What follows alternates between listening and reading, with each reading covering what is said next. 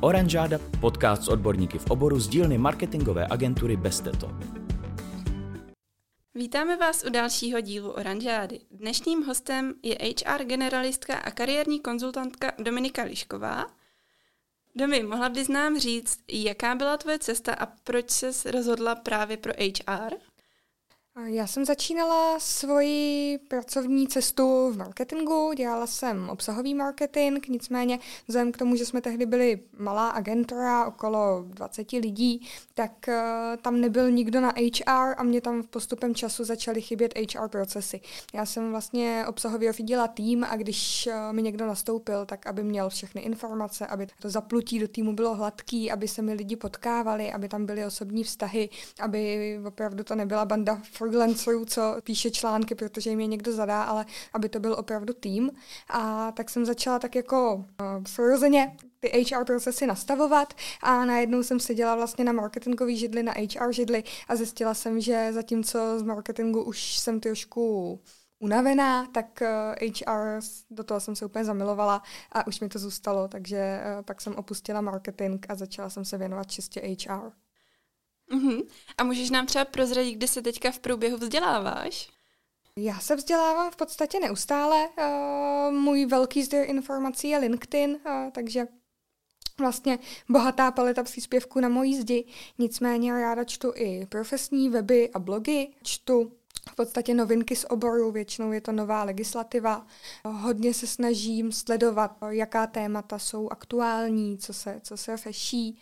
Miluju učení praxí, takže zkouším nové věci, eh, snažím se dovolit si dělat chyby, poučit se z nich a pak si jakoby rozšiřuju pole působnosti, takže teď jsem se pustila do koučování a do kurzu ohledně kariérového poradenství, takže eh, spíš eh, než jenom být vlastně naplno v HR, tak si hlídat, že mám nějaké přesahy. Mm-hmm, to zní super. Tak, uh, můžeš nám třeba říct, co všechno by měl z tvého pohledu obsahovat životopis uchazeče? Mm-hmm. Když bych to vzala od zhora dolů, tak uh, určitě na prvním místě jsou kontakty, osobní údaje, to znamená zejména, kde člověk hledá práci a uh, samozřejmě jméno, i když si myslím, že s životopisem bez jména jsem se ještě nepotkala. Chybělo třeba i telefonní číslo a e-mail, ale to jméno tam bylo. Potom je určitě fajn nějak pojmenovat to, co hledám. Profesi, obor, nebo klidně si napsat nějaký zhrnující odstaveček o tom, proč se hlásím, co, co hledám, co mě baví. Určitě praxi, relevantní vzdělání, ať už je to škola, nebo to můžou být kurzy a další vzdělání. A pak jsou další oblasti, co se liší dle konkrétní situace a seniority. Často eh, se uvádí třeba dobrovolnické pracovní zkušenosti, potom zajímavý zájmy, eh, důraz na to zajímavý. Potom, když se člověk třeba angažuje v nějaké komunitě, mentoruje ostatní, jako vzdělává, tak to je fajn uvést, ale ty hlavní sekce tak jsou vlastně osobní údaje, co hledám nebo co dělám, praxe a relevantní vzdělání. To je taková ta kostra, ze které by každý uchazeč měl vycházet. A co třeba nějaké ty věci v životopise navíc? Já nevím, jsou to možná takové ty zájmy a takové běžné věci, Microsoft Office, Eh, Microsoft Office je zrovna docela užitečná znalost, když je dobře ohodnocená. To znamená, asi každý umí napsat nějaký dokument, ale pokročilá znalost Excelu už může být pro zaměstnavatele zajímavá. Nicméně bylo by fajn, aby bylo popsané, jestli je to ta uživatelská znalost, nebo jestli je opravdu taková ta pokročilejší nebo exportní, nicméně co je určitě navíc, tak je datum narození. Není potřeba uvádět, dokonce eh, je to vlastně součást nějakých diskriminačních potenciálně údajů, rodinný stav a počet dětí, to je úplně to stejné. Potom eh, celá adresa, protože životopisy už se neposílají poštou a není potřeba poslat poštou odpověď, takže mnohem lepší je uvést město, ve kterém hledáte práci. Pokud se člověk třeba chce stěhovat, bydlí v Olomouci a plánuje se přestěhovat do Prahy, tak hledám práci v Praze. Je pro tyhle účely dostačující. Další věc je, že spousta lidí bydlí někde úplně jinde, než jakou adresu má v občance, takže když už uvádíte vlastně adresu, tak tu aktuální, ne tu, kde je trvalý pobyt. A co hodně uchazečí uvádí a buď to jsou hodně juniorní uchazeči, nebo naopak uchazeči, kteří mají velké množství praxe, tak tam mají naprosto zastaralé nesouvisející informace. To znamená, je to, člověk je vysokoškolák, má odpovídající pracovní praxi, ale v životopise má základní školu, má tam, že studoval všeobecné gymnázium a první brigádu, co dělal na výšce někde v kavárně. To jsou vlastně údaje, které jsou, které jsou navíc a které potom ubírají místo těm zajímavějším. Co se týká zájmů, tak eh, vlastně navíc jsou takové ty obyčejné, to znamená čtení, běh, to, to má v podstatě v životopise každý a vymyslí to každý. Je fajn tam eh, uvést zájmy, co jsou nějakým způsobem zajímavé. Dá se na ně třeba navázat v rámci small talku, nebo o tom uchazeči něco prozradí, nebo dobrovolnická činnost, takže vybrat koníčky, co nevypadají, že je člověk zapomněl přepsat ze šablony, ale co o něm opravdu něco řeknou. Za dobu svého působení se určitě setkala s stovkami, neli víc životopisů. Jsou nějaké věci, které tě v tom životopise fakt dokážou odradit a řekneš si, ne, tady toho kandidáta prostě dále nepozvu, protože se mi nelíbí, jak to má sepsané nebo co tam uvedl? Jsou to možná už tisíce životopisů a málo kdy vysloveně zamítnu kandidáta kvůli tomu, že má v životopise něco, co mě rozčiluje. Já si to ovšimnu, mám z toho nějaký negativní pocit, ale pokud by to byl kandidát, co má odpovídající praxi a co povídá těm požadavkům, tak eh, jenom životopis eh, většinou není diskriminační. Nicméně co jsou určitě takové jako red flags, nebo co, co dokáže odradit, tak eh, když pošle uchazeč 10 stránek a není tam poznat, proč se vlastně hlásí na tu pozici, není tam jediná související pracovní zkušenost. Potom, když je třeba inzerát česky, firma je česká, není žádný požadavek na jiné jazyky a uchazeč pošle všechny materiály v Němčině pak jednak nevím, jestli mluví česky a druhá věc je, že uh, personalista vlastně nemusí být zběhlý v tom jazyce, ve kterém to člověk posílá, takže je, je určitě fajn reagovat na obsah inzerátu a na to, v jakém je jazyce. Když se požaduje exportní italština, pošlete si víčko v italštině, ale když tam o jazycích není zmínka, tak určitě vlastně v jazyce, co je srozumitelný, pro personalistu, pro firmu. Potom nepřehledné životopisy, určitě chyby. Je fajn si životopis nechat zkontrolovat druhým okem, protože i velmi šikovní lidi, co mají vlastně češtinu v malíčku, tak se můžou překlepnout, udělat chybu, zamyslí se u psaní a najednou tam je úplný paskvil. Co je hodně nepříjemný, tak když pošlete jakýkoliv materiál, životopis, průvodní dopis, který je adresovaný jiný firmě že uh, to pak působí opravdu, mám tady Ctrl C, Ctrl V, posílám jednu stejnou šablonu a posílám ji všem, ani si to neskontroluju. A co osobně nemám ráda, tak je přílišná negativita v životopise, to znamená, když už třeba někdo déle hledá práci, tak je tam nějaká frustrace a ten člověk to ještě napíše do životopisu, že mu nikdo nechtějí dát šanci a svět je zlej. Tak to, to, to není nejlepší motivace, aby vám další firma dala šanci. A pak neautenticita znamená, není tam nic vlastního, člověk zní jako robot a pak se nejsem jistá, jestli uchazeč ten životopis napsal nebo si stáhnul nějakou šablonu a vlastně jenom přeložil do češtiny. A dokážeš třeba poznat, že ten životopis je napsaný nějak univerzálně pro x různých firm? Dá se to poznat, ale ono to může být, že i kandidát se snažil, jenom si na to nedal pozor. Takže ano, poznat se to dá. Většinou tam není zhoda vlastně s jazykem toho inzerátu. To znamená, uh, firma má tu pozici nazvanou lead generation a má tam důraz na oslovování studených kontaktů a životopis přijde na pozici asistentky obchodního oddělení, což je nějakým způsobem související pozice, to praxi může být relevantní, ale nikde není jediná zmínka o oslovování studených kontaktů a potom na pohovoru kandidát řekne, jo, mojí náplní práce bylo prostě oslovovat studený kontakty. Tak pokud to dělal, pokud to byla třeba hlavní náplň práce nebo nějakým způsobem výrazná a inzeráce kolem toho točí, tak eh, když je ten životopis přizpůsobený a kandidát ví, co dělá samozřejmě, protože co se týká psaní životopisu, tak je strašné množství mýtů, článků, co se od sebe opisují navzájem, co vychází z knížek, co vyšly v 90. letech a už je to úplně jinak. Takže když kandidát ví, co dělá, trošku něco ví o psaní životopisu, tak většinou se snaží nějakým způsobem ty informace vlastně napasovat na, na ten inzerát. ale většinou to nejde, pokud tam není nějaká chyba, že se, že se hlásí do firmy X a v oslovení je firma Y, tak eh, to nejde poznat jenom na základě životopisu, spíš je to potom porovnání všech těch informací, co se o kandidátovi dozvím versus ten životopis. Jasně. A teďka mě ještě napadlo, rozlišuješ nějak životopisy, které jsou napsané ve Wordu a životopisy třeba, které jsou vytvořené v kanvě? Hraje to i tohle třeba nějakou jako roli toho personalista, pro koho se rozhodne?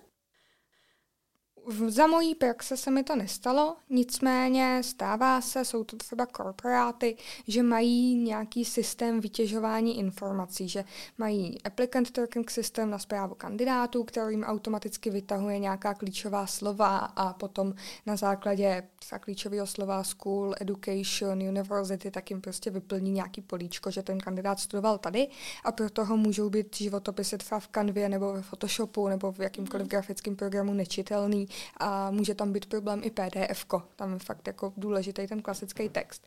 Co se týká mojí praxe, já jsem se s tím nikdy nepotkala, já jsem vždycky zpracovávala životopisy ručně. U toho Wordu je větší nebezpečí, že když ho otevřu, tak se rozsype. V poslední práci jsem měla Apple zařízení, měla jsem tam vlastně jenom Pages, jejich nativní Wordovský program a ten si prostě s některými uh, Wordovými dokumenty narozuměl, pak jsem je viděla trošku jinak. Takže v tomhle je spíš lepší PDF, na druhou stranu zase to PDF může být hůř čitelný, takže je to taková Sofijina volba, ale myslím si, že u dobrého personalisty by měla hrát větší role kvalifikace kandidáta, jeho schopnosti, jeho lidský fit, než to, jestli má životopis eh, v červený barvě z kanvy, anebo úplně klasicky textově z Wordu. Ještě zmíním vlastně dvě věci, nad kterými je fajn se zamyslet. Ta první je přehlednost a srozumitelnost, jestli prostě i když je graficky minimalistický nebo naopak hodně graficky vytuněný, tak je pořád srozumitelný. A druhá je ta, že si člověk může u té firmy šplhnout, když třeba životopis ladí do jejich barev nebo nějakým způsobem ukáže, že opravdu se hlásí do téhle firmy, ukáže to vlastně nějaký zájem pro aktivitu. Většinou to znalosti vnímají pozitivně. Já bych třeba spíš tady ty kanva životopisy, nebo takhle, mně by se to spíš líbilo pro ty kreativní pozice, kde prostě fakt eh, je potřeba už vidět, že ten člověk přemýšlí nějak kreativně a dá si záležet na tom, jak to vypadá. Určitě je k zamyšlení, když se člověk hlásí na grafika a pošle úplně obyčejný životopis, co je jenom text. Samozřejmě ne každý grafik musí mít na životopise duhu, ale je fajn, když vlastně ukáže rovnou eh, svoje umění už v tom životopise. Stejně když se hlásím na copywritera, umím to s textem, tak můj životopis, průvodní dopis by se měl skvěle číst, měl by být bez chyb. Uh, oproti tomu jako technickým lidem nejde potom vyčítat, když se zaměřují spíš na tu technickou stránku, na hard skills, na to, co umí a třeba pro ně ta uh, forma ve smyslu vzhledu není tolik důležitá. Nicméně Vlastně setkala jsem se s Canva nebo obecně s graficky zpracovanými životopisy na všechny možné pozice, včetně programátorů a stejně tak už jsem viděla i životopis grafika, který byl opravdu ve Wordu černá bílá. Jo, tak asi to fakt nehraje takovou roli. Tak, když teda personalista nebo když ty už projdeš všechny ty životopisy, mhm. nějací uchazeči tě zaujmou, uh, jak potom ideálně postupovat?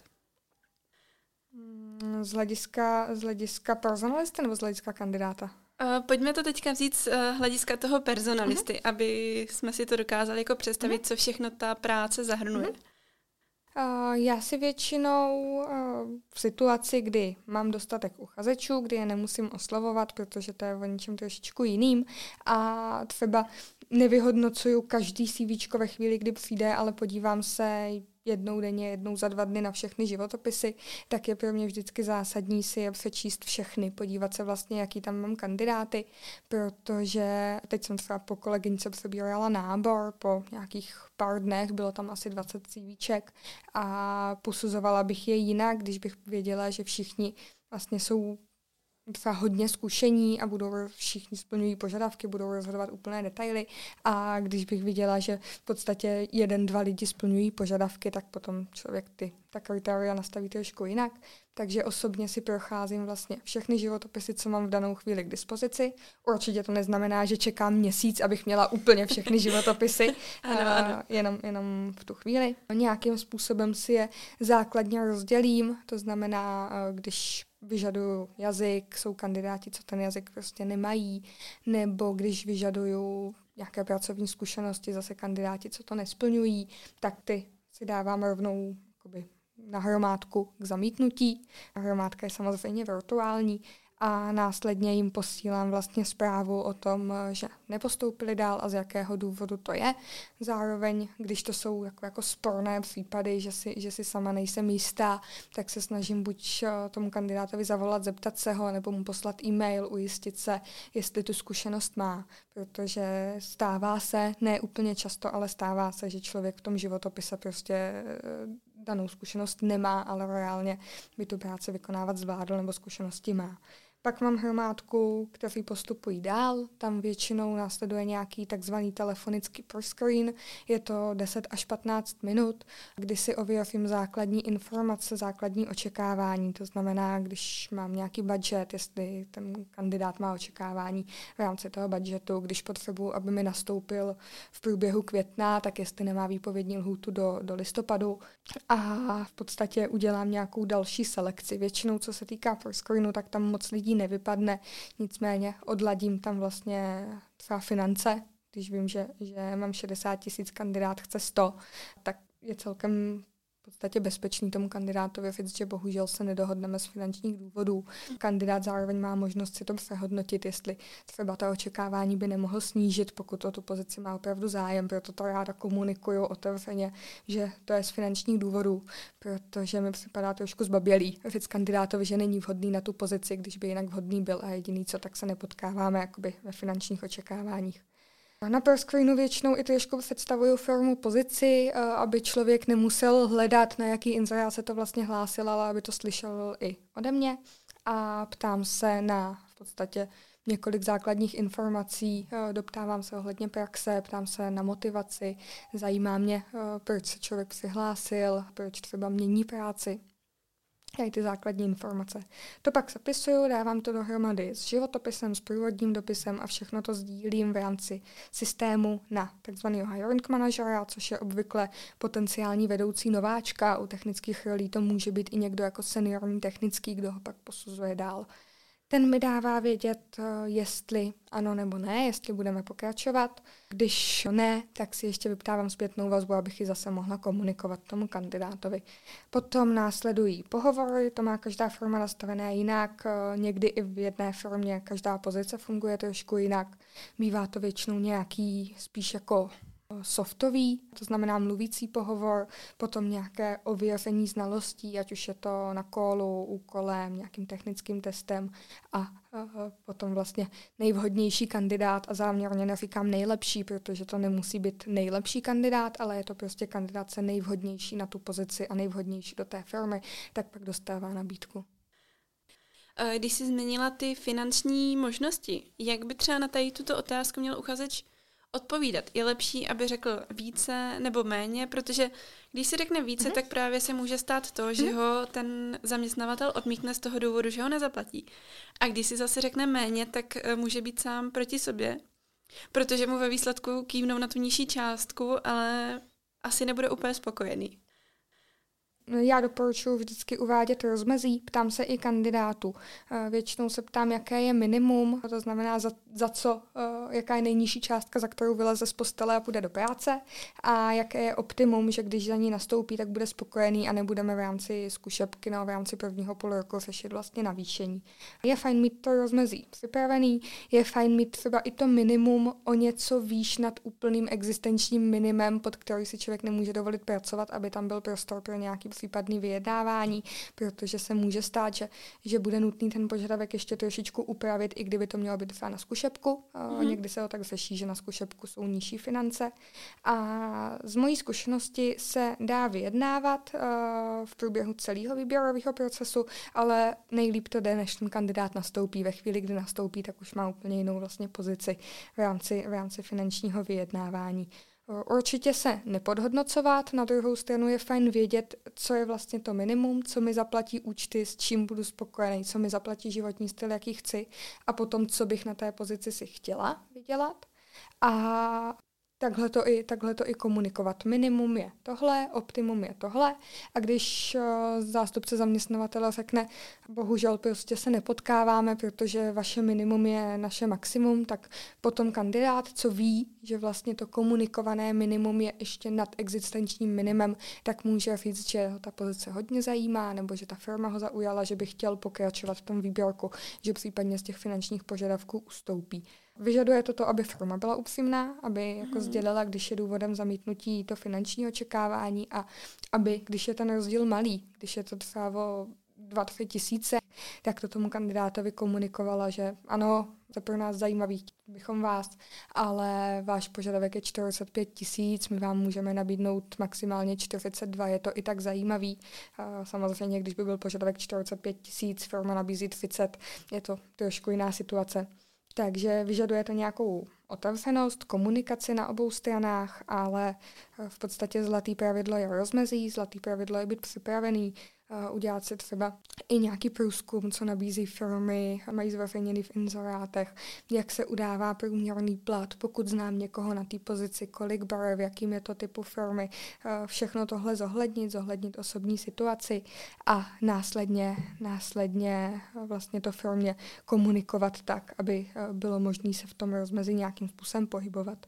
Mám i zkušenost, že s kandidátkou jsme se bavili o finančních očekáváních, nějakým způsobem si to všecko sedlo, ale pak, když došlo na nabídky, tak měla prostě více nabídek, všechny ty nabídky ostatní byly finančně o něco výš.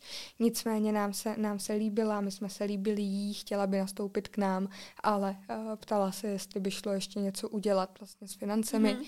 A uh, pak jsme se domluvili, nebyl to, nebyla to vlastně velká změna a vlastně to vyžadovalo jenom chuť vyjednávat a otevřenost, protože mohla odmítnout ona nás rovnou, mohli jsme odmítnout my ji, nicméně jsme se domluvili, takže když je vůle, tak je tam většinou cesta. Mm-hmm. A komunikace je základ. Tak, tak. tak, teďka to vezmeme z, té druhé, z toho druhého pohledu. Jaké nejčastější chyby existují, jakože z pohledu toho uchazeče, co dělá na pohovoru? Já vím, že si to ten člověk ve výsledku nemusí ani uvědomovat, protože ve stresu záleží mu na tom a chce udělat dobrý první dojem, ale nakonec to dopadne úplně naopak. Já si myslím, že se počítá s tím, že kandidát může být nervózní, že může se i stát, že prostě v den pohovoru nemá svůj den, že když je to v online, jsou nějaký technické problémy, když je to offline, tak jeden blbec a člověk se spozdí nebo přijde s tím, že má vylitý kafe na torčku. To je, to je v podstatě jedno, co se stane. Za mě je hrozně důležitá upřímná komunikace. To znamená, ve chvíli, kdy mám nějaké problémy, je možný, že budu mít nějaké spoždění, tak to komunikuju, komunikuju to předem, nečekám, až se ten personalista začne zhánět, kde jsem, a uh, jsem vlastně slušná, konstruktivní, upřímná, zároveň diplomatická, protože nemusí personalista slyšet celý příběh mého strašného rána, stačí říct, že uh, tam byly nějaké rodinné problémy nebo, nebo logistické problémy a že prostě budu mít chvilku spoždění. Největší chyba je lhaní protože na to se prostě přijde a když se na to nepřijde během výběrka, tak se na to přijde po nástupu a takový kandidát pak často je na blacklistu eh, v té organizaci vlastně navždy. Potom změna v očekávání, která není ospravedlněná. To znamená, bavím se s kandidátem já, on mi do telefonu řekne, že chce 50 tisíc nebo že chce pozici uh, projektového manažera a potom na pohovoru manažerovi řekne, že chce 80 tisíc nebo že chce pozici vedoucího projektového týmu. Prostě být vlastně konzistentní a může se stát, že se očekávání nebo situace změní, ale zase dá se to komunikovat. Potom určitě, co bych doporučila, tak se chovat uh, vlastně úplně ke každému z té firmy, jako by měli rozhodovat o vašem přijetí. Už je to recepční, uklízečka, asistentka, ať je to personalista, ať je to hiring manager, opravdu ke všem se chovat s úctou, s respektem. Zažila jsem kandidáty, co když se bavili jenom se mnou, tak ke mně byli naprosto sezíraví a potom přišel hiring manager, tak se ten přístup úplně změnil. Uh, my si to řekneme. Mm-hmm. jak, jak ten kandidát odejde, tak my si to řekneme. takže, takže tohleto výběrko taky nevyhrává. A určitě uznat chybu, uznat nevědomost, uznat to, že si člověk na něco nemůže vzpomenout, že něco řekne špatně, nebo že třeba něco nějakým způsobem prezentoval a třeba to trošičku přehnal. Uh, dám příklad angličtina, prezentuje se v životopisu C1, potom v language checku se zjistí, že je to spíš B2, tak uh, uznat, že, že vlastně ta úroveň může být třeba nižší a ne se tvářit, že firma je nejzlejší a on je nejdokonalejší, ale uh, firma je zlá a nechce mu dát tu pozici. jasně, jasně. Teďka mě ještě napadlo, co si myslíš o novém nebo novém, asi už se to praktikuje ve větší míře, mm-hmm. a to jsou pohovory online, které vznikly díky covidu. E, jde tento typ pohovoru udělat jako fakt kvalitně a vybrat vhodného uchazeče, nebo jestli dokáže personalista odhadnout právě tu osobnost toho člověka a jaký bude v tom kolektivu. On nevznikl úplně v době covidu, on se hodně rozšířil, nicméně i před covidem byly firmy, co fungovaly čistě na dálku, firmy, co v podstatě tuhle formu preferovaly nebo měly aspoň část toho procesu online. Za mě online výběrko je souvisí vlastně s remote spoluprací a je to super cesta, jak mít větší vlastně mm, databázy nebo možnost nabírat talenty nezávisle na lokalitě, nezávisle na tom, jestli, jestli bydlí v mém městě nebo z nějakých osobních, rodinných, jakýchkoliv důvodů 180 km ode mě a je hodně flexibilní a kandidátům neskutečně šetří čas, protože když se může doma připojit eh, na svém počítači, tak mu hodinový pohovor zabere hodinu. Když se kandidát musí nachystat, někam se dopravit, nechat si tam rezervu, tak mu hodinový pohovor může zabrat klidně dvě, tři hodiny, takže je to velmi časově efektivní. Co se týká kvalitního výběrového řízení i online formou, tak na jednu stranu ano, jde to, ale nebudu lhát, je to složitější, hodně záleží na roli. Je fajn tam mít vlastně víc očí, víc lidí, se kterými se ten kandidát setká a stejně tak je poměrně častý, že to výběrko je jakoby kombinovaný, zejména když je to nějaká vedoucí role, nebo když je to role, která hodně komunikuje s ostatními, nebo je nějakým způsobem hodně důležitá v rámci firmní kultury, třeba ta happiness manažerka, tak eh, je v podstatě fajn si toho člověka pozvat i osobně, protože ta kamera může ten kulturní fit trošičku skrýt. někdo zase se víc uvolní, když není osobně, někdo jiný ale zase z té nervóznější, radši by byl osobně. Takže za mě je fajn to kombinovat, pokud to je možný. Samozřejmě kandidát, co to má několik stovek kilometrů, tak není, není úplně ideálního ještě v první fázi, kdy si vůbec nejsem jistá, jestli ho budu chtít, tak ho tahat někam osobně. A v podstatě snažila bych se to nastavit tak, aby to bylo pro uchazeče přátelský, flexibilní a zároveň, aby to nejen nám umožnilo si vybrat někoho, kdo zapadne do firmní kultury, ale i tomu uchazeči, aby poznal firmní kulturu. Jak vnímáš zkušební úkoly na dané pozice? Jsou opravdu potřeba nebo stačí prostě informace z toho životopisu a víš, že ten člověk bude kvalitní a dostačující? Uh, možná jsem se už párkrát setkala, že ti uchazeči nechcou tvořit ty zkušební úkoly, když jsou obzvlášť třeba přes dvě A4 nebo ještě další, protože jim to zabere čas, nedostanou za to žádné peníze a pak si řeknou, že vlastně tady toto všechno úsilím o tu pozici nestojí. No a teď si, teď si vezmi, když se takový kandidát hlásí na 40 pozic a má vypracovávat 40 modelových úkolů. Já bych řekla, že tohle je téma, kterým bychom zaplnili i samostatný podcast, protože vlastně argumenty obou stran jsou velmi validní a velmi relevantní, ale kdybych to nějakým způsobem zhrnula. Já jsem velký zastánce zkušebních úkolů, teďka než mě všichni posluchači začnou hejtovat, tak si doposlechněte zbytek té věty, protože umožňují vlastně vybrat toho, kdo je nejlepší fit, to znamená, kdo nejlépe zapadne vůči požadavkům na tu danou pozici a ne toho, kdo má nejlíp napsaný životopis a nejlíp se prezentuje na pohovor, protože to se dá nacvičit, zatímco pak eh, vlastně schopnost řešit nějaký problém, se kterým se ten uchazeč třeba nesetkal, tak se fejkuje trošičku hůř. Nicméně, co je za mě strašně důležitý, tak aby byly ty zkušební úkoly dobře nastavený. Když zmíním pár zásad, ono jich je víc, ale mm-hmm. těch, eh, co mě napadají a co jsou hodně časté, tak eh, ten úkol by měl být modelový. To znamená, ten úkol je prostě nějaký problém, co už buď má firma dávno vyřešený, anebo sice odpovídá tomu, co ta firma dělá, ale není to její reálná zakázka.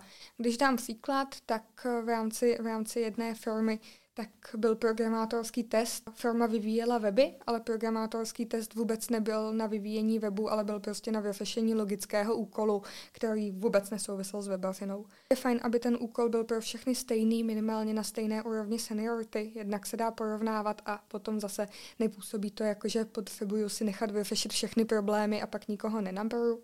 Určitě by měl odpovídat pozici, odpovídat vlastně úrovni těch uchazečů. Měl by být krátký, opravdu hodinka, dvě, už ty tři jsou pro kandidáty hraniční. Podívat se na to tou optikou, že velmi pravděpodobně prostě nejsme jediná forma, se kterou se ten kandidát baví a pokud bude na každou pozici dělat osmihodinový úkoly, tak nemá šanci stihnout cokoliv jiného. A určitě je fajn mít nějakou náhradní možnost, pokud prostě ten kandidát z nějakého důvodu opravdu jako nemůže ten úkol zpracovat, tak uh, mít možnost, aby ukázal své portfolio, nebo pokud vlastně stejný zadání už má zpracovaný, protože to dělal v práci každý den, nevím, chci po něm návrh nějakého projektu a je to zkušený projekták, co prostě takových má 80, tak uh, možnost mu vlastně prezentovat tu jeho případovou studii nebo to jeho portfolio, to stejný si umím představit u copywritera. 20 natextovaných webů a moje zkušební zadání je textovat web, tak je fajn mu, mu umožnit vlastně ukázat to, co už má.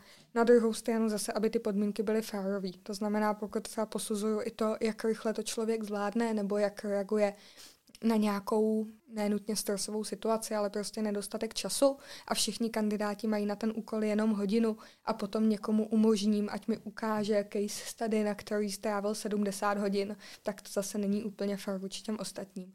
Takže přemýšlet nad tím, chovat se lidsky, nastavit to tak, aby to bylo fakt přátelský vůči kandidátům a mělo to pro mě tu vypovídající hodnotu. Je to složitý, chce to nějaký přemýšlení, protože nejsnažší řešení je prostě zadat tam nějaký reálný problém na 8 hodin a kandidáte poradci, ale ono se to pak vyplatí. A co ještě zmíním, tak dávat zpětnou vazbu. Ve chvíli, kdy mi kandidát udělá úkol, tak neexistuje, že ho zamítnu šablonou. Prostě na úkol dostane zpětnou vazbu a chovám se k němu tak, jakože už měl poměrně intenzivní časovou a energetickou investici do našeho výběrka.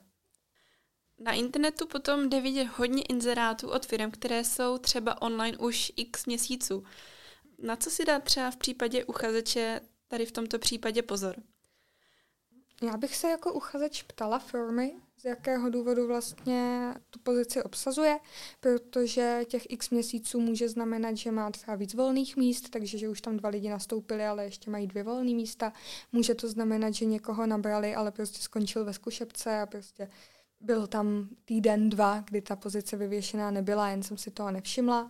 Může to znamenat i to, že z nějakého důvodu tu pozici nemůžou obsadit, což když je to pozice hodně seniorní, třeba takových lidí je málo, tak to docela dává smysl. Naprosto běžně jsme měli vlastně pozice vývojářů několik měsíců vyvěšený, neobsazený, protože než jsme našli vlastně uh, toho nejlepšího, nejvhodnějšího kandidáta, tak to trvalo.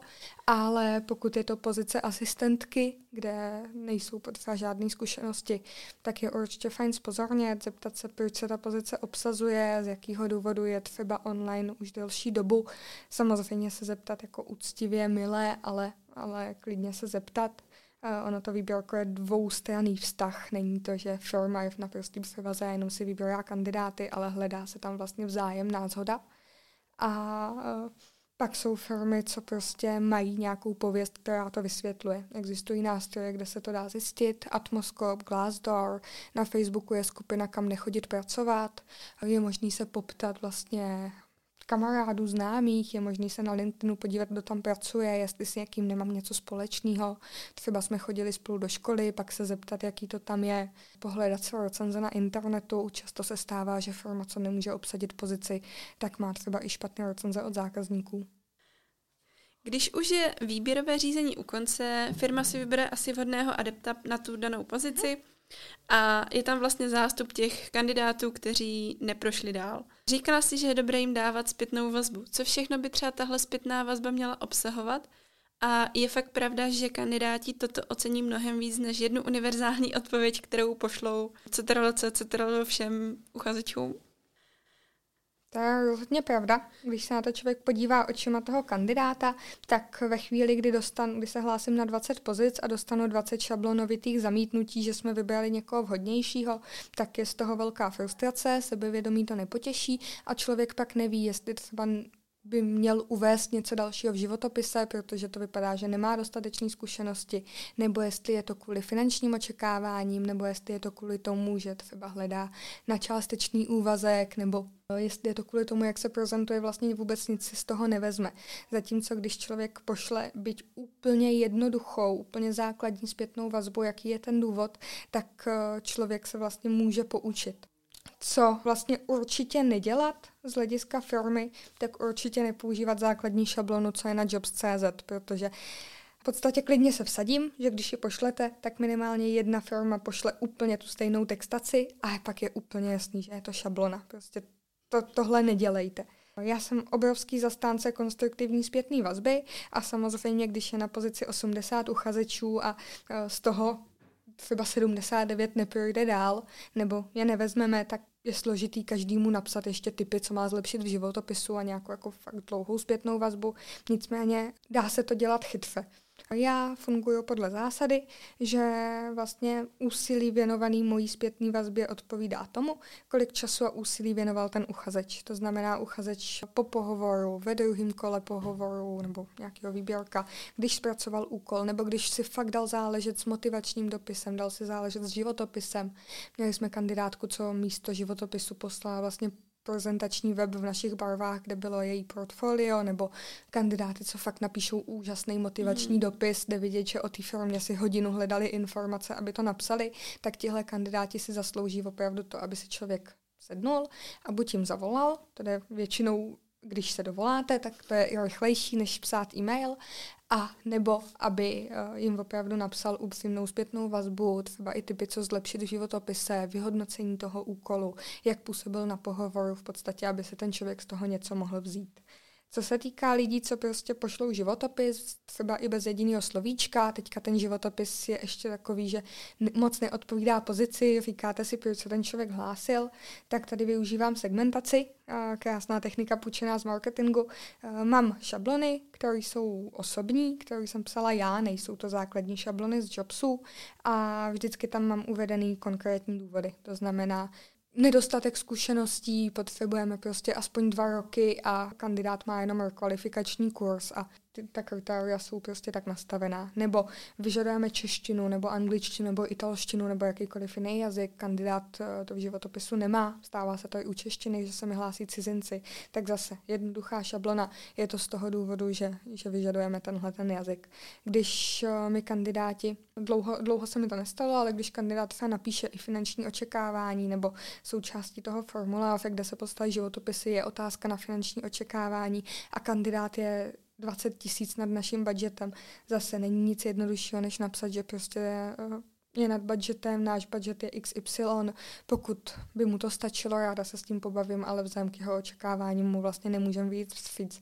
A když takovému kandidátovi přijde 20 takových odpovědí, tak může buď přehodnotit finanční očekávání, může přehodnotit, do jakých firm se hlásí, nebo třeba se hlásit na seniornější pozici. Mm-hmm. Ale když mu pošlu jenom šablonu, upřednostně jsme vhodnějšího uchazeče, tak ten kandidát neví, jestli někdo jiný měl víc zkušeností, nebo jestli je to kvůli financím, nebo jestli je to kvůli tomu, že hledá práci v Brně a bydlí v okrese Brno venkov. Teď už jako fakt vymýšlím absurdní důvody, ale, ano. ale to je ta síla zpětné vazby. Jo. A fajn zásada, podle který, eh, nebo na kterou je fajn myslet, tak je chovat se tak, jak bych chtěla, aby se firmy chovaly ke mně, když hledám práci. Ta mě ještě nesklamala. Super, děkuji moc. Já myslím, že už jsme pomalu, ale jistě došli ke konci. Mám tady ještě jednu otázku a ta je, jestli ses už někdy na pohovoru setkala s nějakou kuriozitou, nemusí to být úplně extrém, ale prostě nějakou, nějaký pohovor, na který strašně ráda vzpomínáš. Častější jsou ty kuriozity, na které vzpomínám nerada, nicméně jednu takovou mám. To byl pohovor, co jsme kvůli nedostatku času na obou stranách plánovali asi na pátou odpoledne, že a snad byl ještě pátek, prostě to byl fakt jako nevhodný čas a všichni manažeři, byli jsme tam buď ve třech nebo ve čtyřech za firmu, takže mě všichni upozorňovali, že prostě už mají nějaký program, že si teda čas udělají, ale že musí odejít třeba o 10 minut dřív, nebo fakt musí odejít údarem šesté. A my jsme se s kandidátem hrozně zapovídali. Bylo to o počítačových hrách a o nějakých vlastně dalších společných zájmech, co jsme tam měli všichni, co jsme tam seděli. A nakonec jsme tam všichni seděli asi do osmi a povídali jsme si o tom, jaká videohra z 90. let je nejlepší. Takže to je asi jako nejhezčí pohovor, co jsem kdy zažila a kandidát, nebo všichni jsme z toho měli strašně dobrý pocit a kandidát nastoupil. Aha, tak super, no. a když už bys měla zmínit jeden nejhorší, který se ti vybaví? Jeden nejhorší asi, když jsem měla pohovor s kandidátem, co byl opravdu viditelně jako opilý. A byla to vlastně seniorní pozice, byl to dospělý člověk s relevantní praxí, takže člověk vlastně neočekával, uh, že by tam měl být nějaký zádohel, takže jsme byli tak trošičku nejistí, nevěděli jsme s kolegou manažerem, jak to zvládnout. Nicméně podstatě uh, dokončili, dokončili jsme pohovor a pak to bylo i součástí vlastně zpětné vazby vůči kandidátovi. Jasně, super, tak děkuji moc. Uh, je něco, co by si chtěla třeba ještě dodat? Určitě. Uh, jedna věc, co je fajn zmínit, tak já se vlastně dlouhodobě pohybuju v oblasti knowledge economy.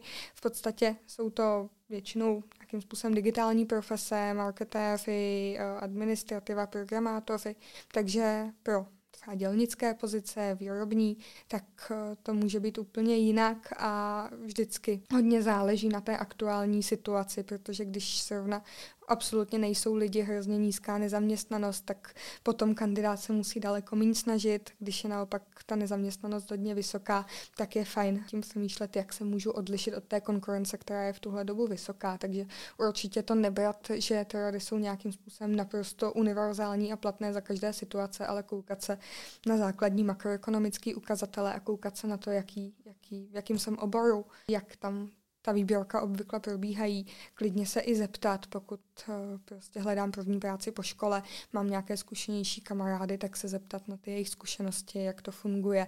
Nespoléhat se na to, co eh, člověka naučí ve škole, zejména na té základní a střední. A na vysokých školách už to docela jde. Nicméně poučky ohledně životopisu ze základní školy si myslím, že by měli zhovět v nějakém skruhu pekla. Čest výjimkám a všem, co to, co to dělají dobře. Pozvou se třeba externistu nebo uh, se v tom vzdělávají, ale pokud to pak dostane učitel jako součást uh, milionu dalších věcí, co musí probrat, tak mě pak tomu odpovídá ten výsledek, takže přistupovat k tomu nějakým způsobem i konstruktivně, kriticky, přemýšlet nad věcma, nebát se zeptat a spousta personalistů moc ráda poradí. Když oslovíte na LinkedInu, na něco se zeptáte, tak eh, třeba já osobně nemám problém poradit s eh, životopisem nebo eh, zodpovědět otázky ohledně mojí praxi, takže se klidně ozvěte. Tak jo, děkujeme moc. Právě jsem chtěla říct posluchačům, kdybyste potřebovali, klidně se na Domču na LinkedInu obraťte. Do článku přidáme proklik, takže cesta k ní bude mnohem jednodušší. A asi už se rozloučíme. Tak děkujeme moc, Domi. Já děkuji za pozvání. Nenechte si ujít i další díly a sledujte nás na Spotify a Soundcloudu.